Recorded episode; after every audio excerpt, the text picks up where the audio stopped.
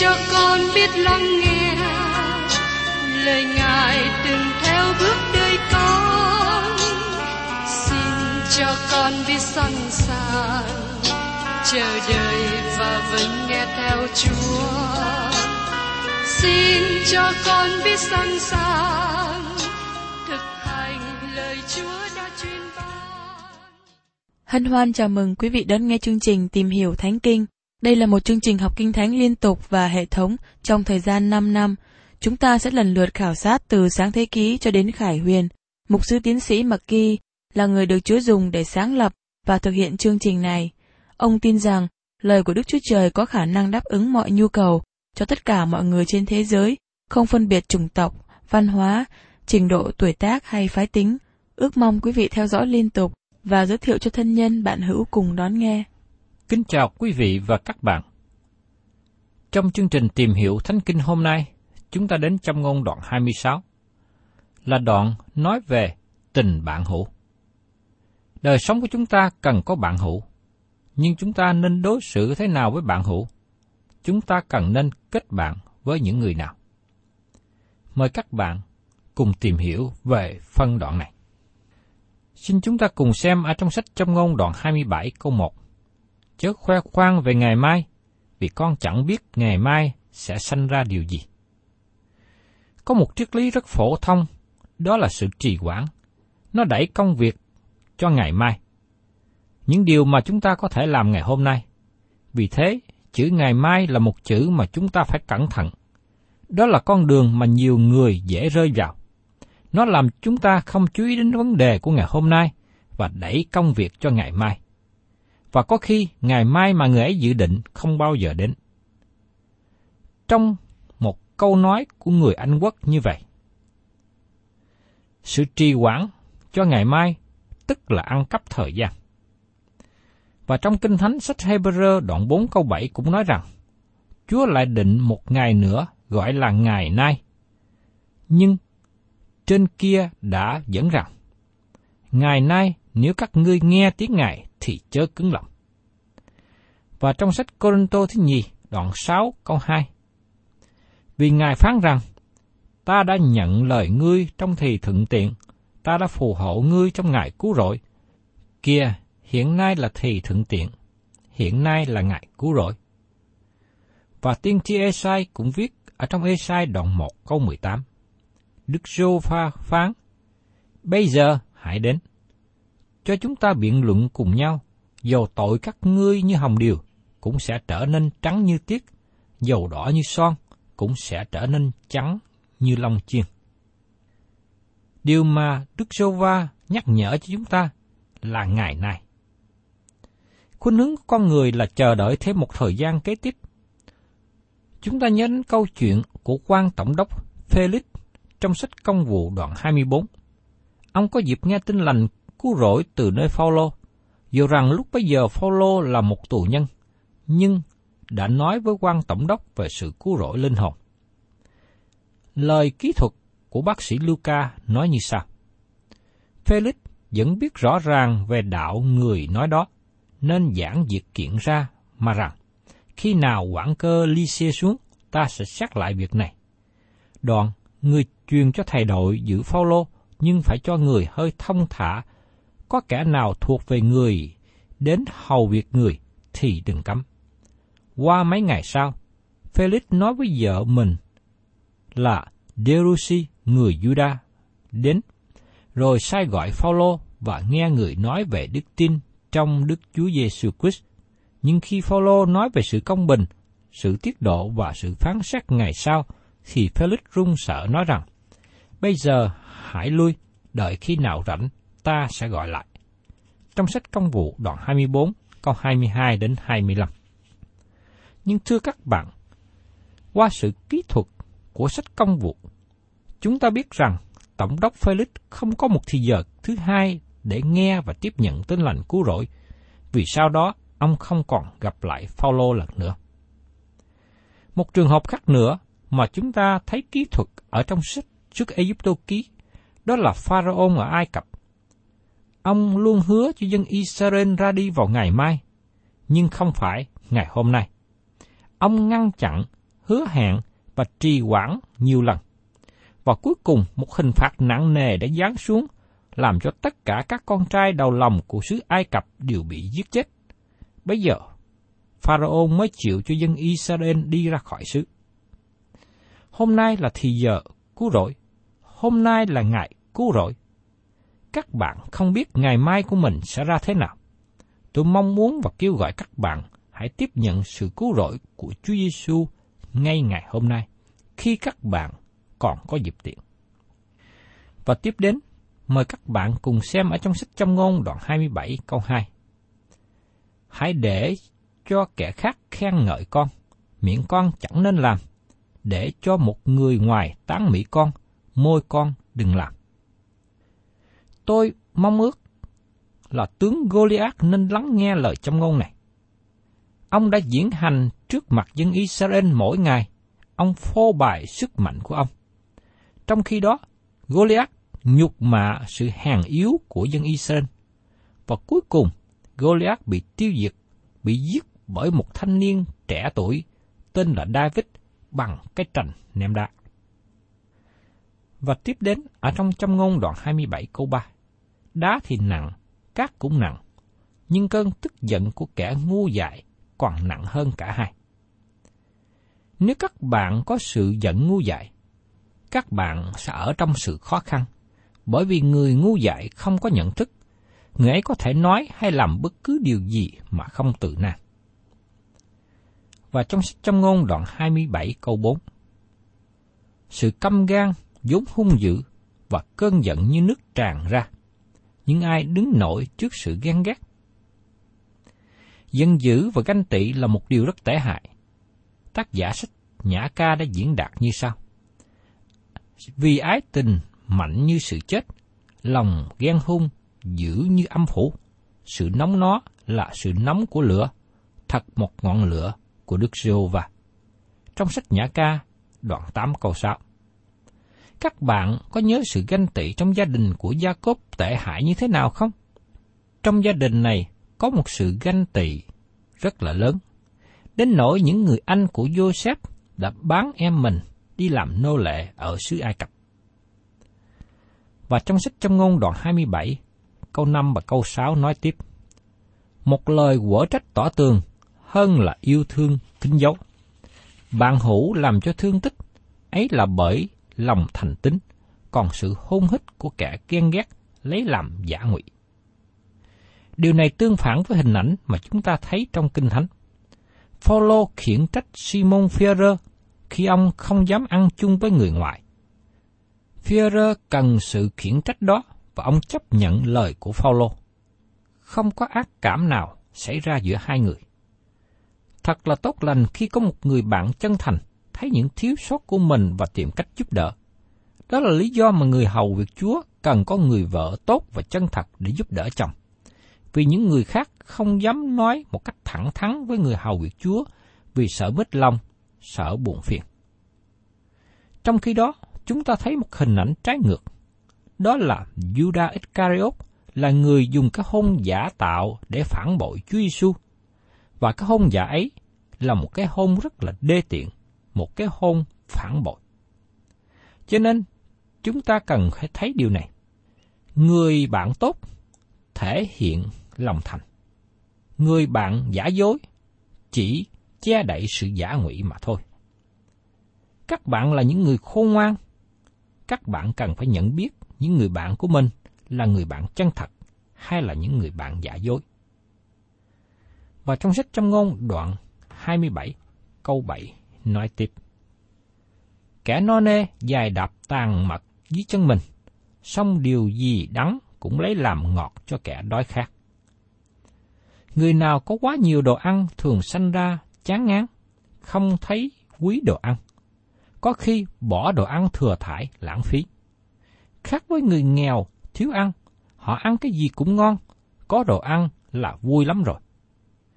Điều này có thể áp dụng vào lời của Đức Chúa Trời. Chúng ta cần ăn nuốt lời của Đức Chúa Trời. Lời Chúa giống như thức ăn cho đời sống tâm linh. Chúng ta cần nhai đi nhai lại. Chúng ta cần có thời giờ để suy nghĩ tới lui nhiều lần. Điều đó có nghĩa là suy gẫm lời của Chúa. Xin Đức Chúa Trời cho chúng ta biết tiếp nhận và giữ lời Chúa trong lòng. Xin Chúa cho chúng ta biết khát khao lời của Ngài. Và trong sách châm ngôn, đoạn 27 câu 8 nói tiếp. Kẻ lưu lạc xa cách nơi ở của mình, giống như chim bay đây đó khỏi ổ nó vậy. Đức Chúa Trời có lý do để cho mỗi người trong hội thánh có một ân tứ khác nhau. Như lời của Phaolô nói ở trong sách Côn Tô thứ nhất đoạn 12 câu 7 đến câu 8. Đức Thánh Linh tỏ ra cho mỗi một người ai nấy đều được lợi ích chung. Và người này nhờ Đức Thánh Linh được lời nói khôn ngoan, kẻ kia nhờ một Đức Thánh Linh ấy cũng được lời nói có tri thức. Vì thế, mỗi người cần sử dụng ân tứ của mình để đem đến lợi ích cho hội thánh. Mỗi người được ban cho một ân tứ, một vị trí. Trong kinh thánh tăng ước, chúng ta có một vài trường hợp về những người không sử dụng ân tứ.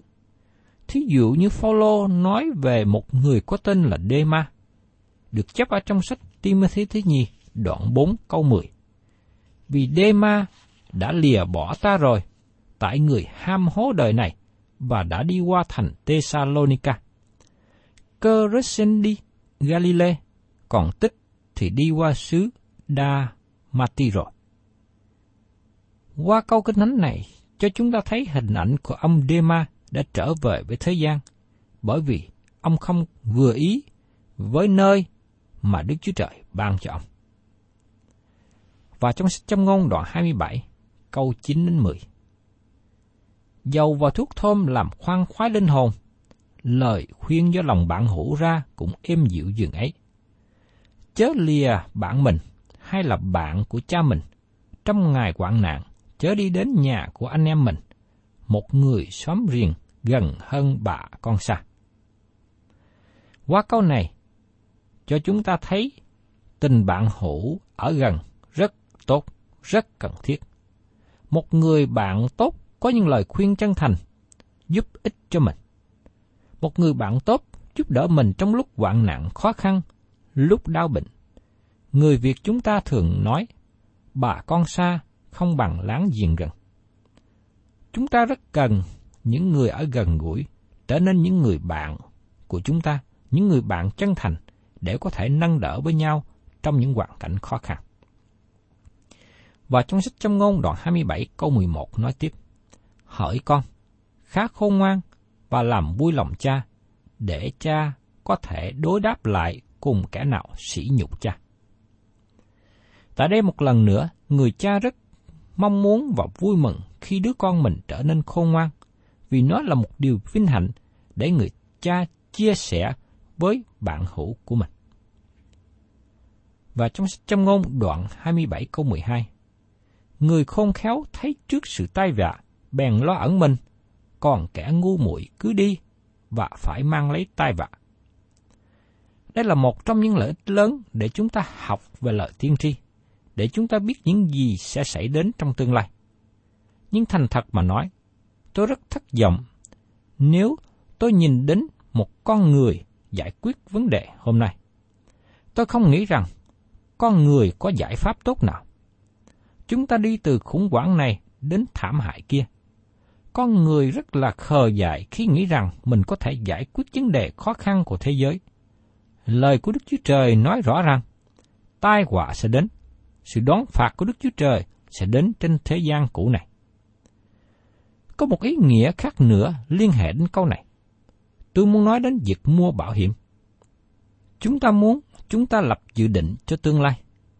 Người khôn khéo thấy trước sự tai hại, bèn lo ẩn mình. Người ấy chuẩn bị cho những ngày khó khăn sẽ đến. Nhưng có một số người nghĩ rằng không cần mua bảo hiểm, không cần chuẩn bị cho ngày về hưu. Họ lý luận rằng vì chúng ta tin cậy vào Chúa. Nhưng xin quý vị nhớ rằng, Đức Chúa Trời ban cho chúng ta những phương tiện để chuẩn bị tương lai. Chúng ta cần nên sử dụng các phương tiện này. Người khôn ngoan là người khi còn thanh niên biết chuẩn bị cho tuổi già. Người ấy siêng năng làm việc, đến khi tuổi già không bị nghèo đói.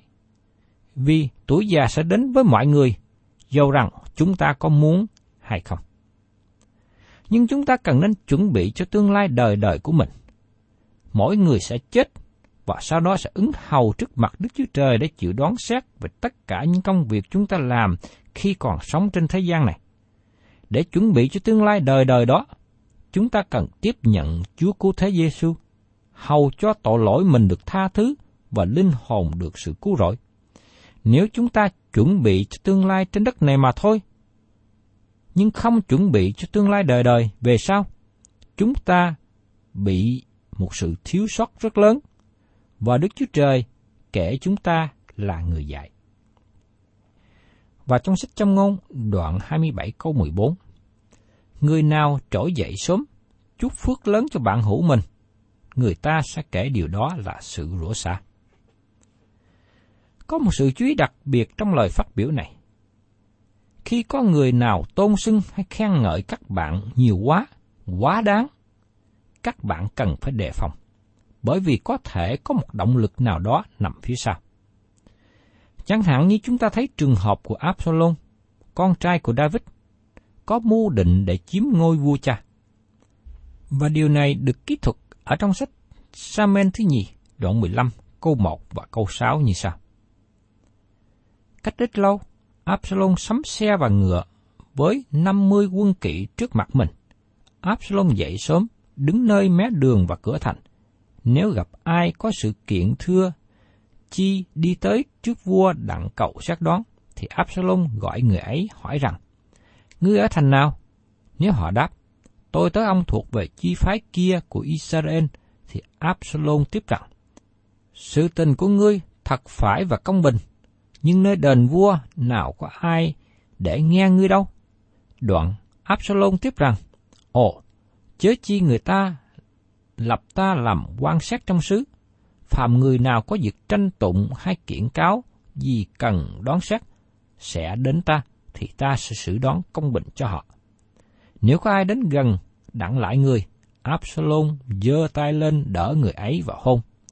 Absalom làm như vậy, đối cùng hết thải những người Israel đi đến tìm vua, đặng cầu đón xét. Và Absalom dụ lấy lòng người Israel vậy. Đây là đường lối chính trị để lấy lòng dân chúng được áp dụng từ trước đến nay. Nhân dịp này, tôi có lời khuyên và nhắc nhở các vị mục sư trẻ mới bắt đầu đi hầu việc Chúa với hội thánh. Thường là quý vị sẽ đến một nơi nào đó và có một vài người khen ngợi quý vị và nói rằng, một sư tốt và giảng giỏi nhất mà tôi chưa hề nghe trước đây. Họ nói quý vị giống như sứ đồ Phaolô, như mặt tên Lưu Te, như Tống Thượng Tiết, như Tôn Thất Bình, vân vân. Thật là tốt nếu như điều họ nói là sự thật, phát xuất từ nơi lòng của họ để khích lệ quý vị.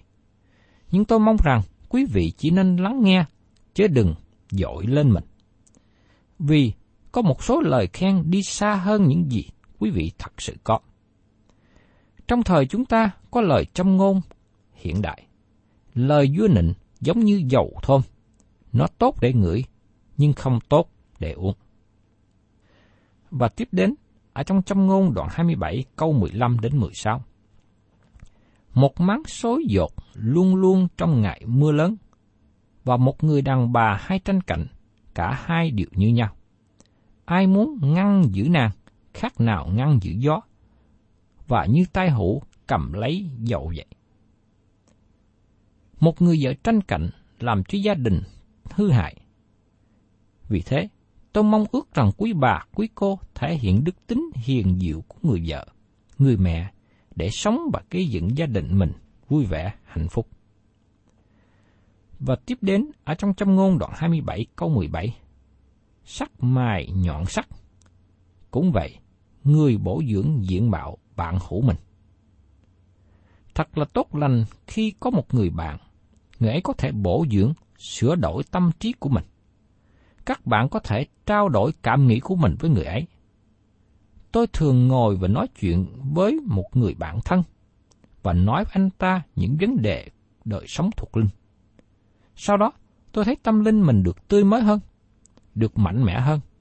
Tôi cũng có dịp học thêm một số điều. Thật là tốt lành khi có một người bạn tốt, giúp đỡ tâm tư của mình, nâng đỡ với nhau trong những hoàn cảnh khó khăn, chia sẻ với nhau những buồn vui trong đời sống. Và tiếp đến trong châm ngôn đoạn 27 câu 18. Ai săn sóc cây vả sẽ ăn trái nó, và kẻ nào hầu chủ mình ắt được tôn trọng. Đây là một hình ảnh cụ thể. Ai trồng cây sẽ được ăn trái. Qua điều này cho thấy người khôn ngoan thể hiện qua việc siêng năng làm việc. Người khôn ngoan biết dự bị cho tương lai. Và trong sách châm ngôn đoạn 27 câu 19. Mặt giỏi mặt, trong nước thế nào, lòng người đối với người cũng thể ấy. Thật là tuyệt vời khi có một người bạn mà các bạn có thể mở lòng mình ra và biết rằng người ấy sẽ không phản bội mình. Một người bạn tốt của tôi là người biết về chính tôi mà vẫn thương tôi.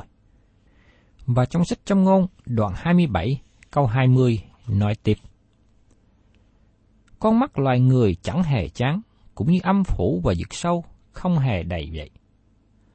Chúng ta không bao giờ nhìn bao nhiêu mà kể là đủ. Chúng ta muốn nhìn xem thêm. Đó là lý do nhiều người thích du lịch đến nhiều nơi. Những châm ngôn này cũng nói đến một điều không tốt và kinh sợ. Cũng như âm phủ và vực sâu không hề đầy dậy Tôi rất lo ngại cho nhiều người đang đi trong con đường rộng và cuối cùng dẫn đến sự chết. Tôi mong ước quý vị trở nên người khôn ngoan đi trong con đường hẹp của Chúa Giêsu để dẫn đến sự sống đời đời. Và trong trong ngôn đoạn 27 có 21 nói tiếp, Lo thử bạc, đót thử vàng, còn sự khen ngợi thử loại người. Quý vị và các bạn phải cẩn thận trước lời khen ngợi, bởi vì nó có ảnh hưởng trên các bạn. Có nhiều người bị té ngã bởi những lời khen giả dối. Một người thật sự của Đức Chúa Trời, một người con cái của Đức Chúa Trời không có lên mình tự hào khi nghe đến tiếng khen, cũng như không nản lòng khi nghe đến tiếng chê bai. Và trong sách châm ngôn đoạn 27 câu 22, Dầu con dùng chày giả mà giả kẻ ngu muội trong cối, chung lộn với gạo, thì sự điên dại của nó không lìa khỏi nó. Đây là một hình ảnh rất buồn khi một người ngu dại không biết từ bỏ con đường của mình. Người đó dầu bị chà nát, bị đánh đập, bị ở trong sự khốn khổ, nhưng vẫn không bỏ con đường ngu dại. Khác với một người khôn ngoan, biết lắng nghe những lời khuyên bảo tốt. Và trong sách trong ngôn, đoạn 27 câu 23. Hãy ráng biết cảnh trạng bầy chiên và lo chăm sóc các đoàn bò của con. Người khôn ngoan và siêng năng biết coi sóc con cái, lo việc nhà, biết quản lý tài sản. Cũng như người chăn tốt biết nghĩ đến đàn chiên đàn bò của mình qua việc chăm sóc và bảo vệ chúng. Và trong trăm ngôn đoạn 27 câu 24 nói tiếp. Vì sự giàu có không lưu tồn mãi mãi, và mũ triều thiên há còn đến đời đời sao? Xin các bạn lưu ý điều này, của cải vật chất không kéo dài mãi, người khôn ngoan cần nhận biết lẽ thật này. Sự giàu có vật chất không thể mang theo cho đời sau.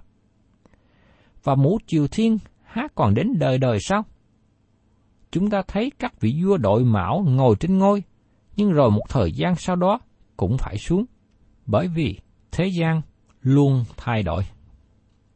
Nhưng chúng ta có một Đức Chúa Trời không hề thay đổi. Ngài là đấng mà chúng ta cần nương cậy tùy thuộc vào Ngài. Đức Chúa Trời là một người bạn tốt với những ai kính mến Ngài.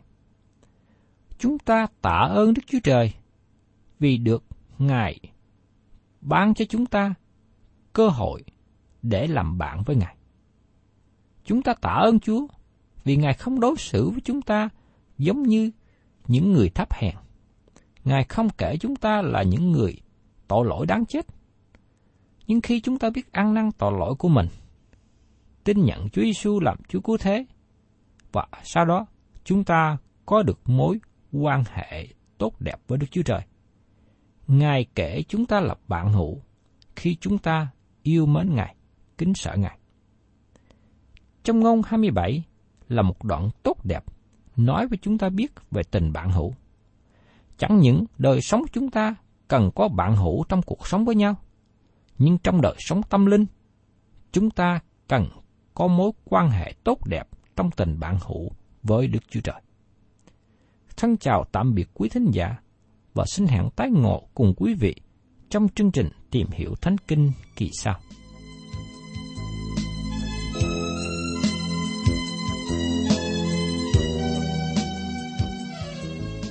Cảm ơn quý vị đã đón nghe chương trình Tìm hiểu Thánh Kinh. Nếu quý vị muốn có loạt bài này, xin liên lạc với chúng tôi theo địa chỉ sẽ được đọc vào cuối chương trình. Kính chào quý thính giả.